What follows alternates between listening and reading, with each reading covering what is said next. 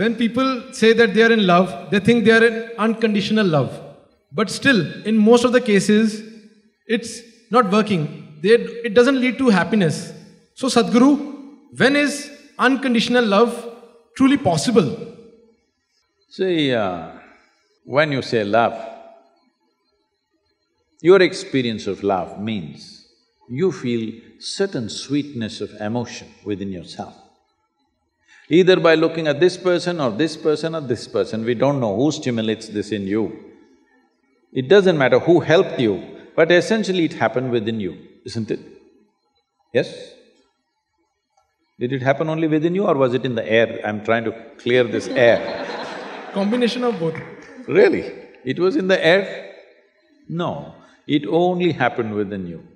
Maybe what was happening within you was so exuberant, you saw it everywhere. You're in love, you thought the flowers bloomed for you, the birds are singing for you, the clouds are moving for you. Huh? All right, I don't want to destroy all the romance, okay?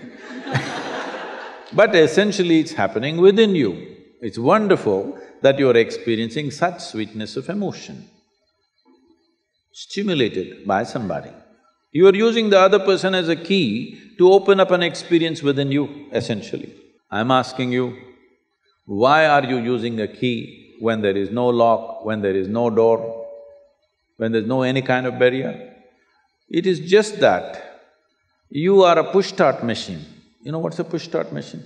If you have owned an ambassador twenty-five years ago, always you parked it on a gradient like this, because morning, two people have to push it.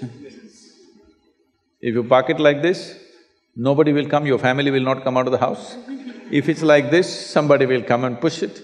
Now all the cars are self-start, many of them remote start. What does it mean? Technological upgradation. You are an institute of technology, all right? I'm asking, would you like to upgrade your technology that you are on self-start? If you wake up in the morning, you are overflowing with joy and love and exuberance by yourself. You don't need anybody to stimulate you. Would you like to be a self-start machine? Then you must come to me, huh? Whoever is right now doing the love in the air, it's fine with them, you don't have to tell them anything, you say, all right, it's okay. But uh, it's very important you're a self-start machine, otherwise, after some time, you try to extract happiness from the other person. That is when these love affairs become tedious and horrible, because you're trying to extract happiness from the other person. No, life should be like this. When it comes to joy, when it comes to love, when it comes to exuberance of life, you must be the source of this, isn't it? You must be the source of this. Well, other things are shared in life. There are two ways to enter into a relationship.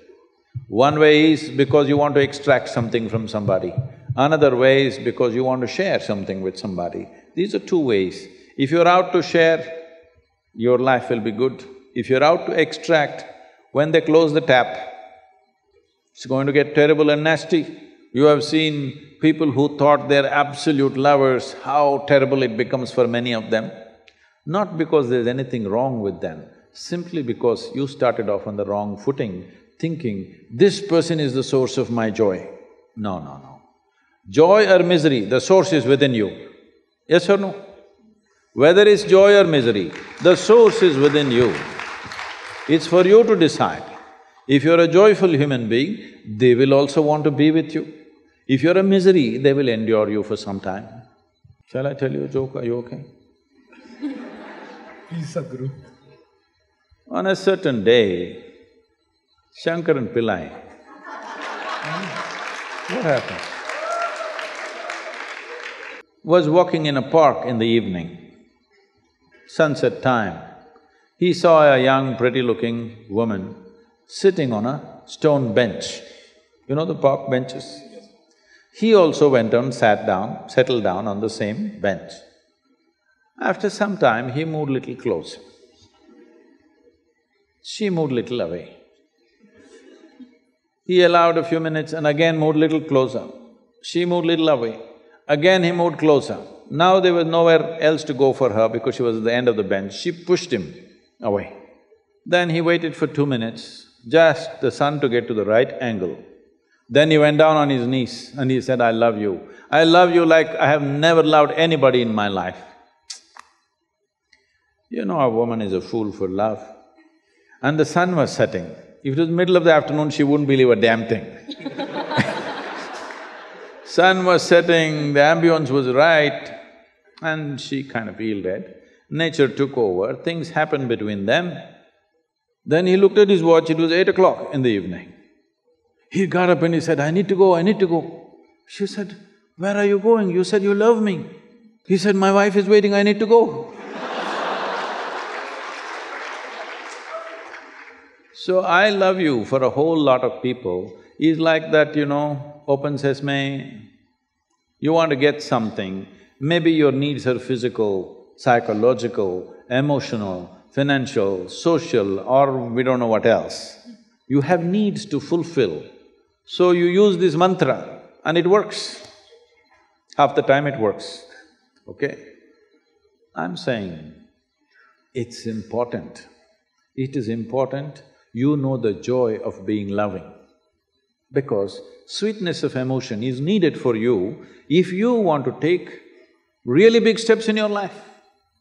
If you do not have sweetness of love in your heart, believe me, if you try to take big steps in the world, particularly in India, you will end up frustrated and go to Canada.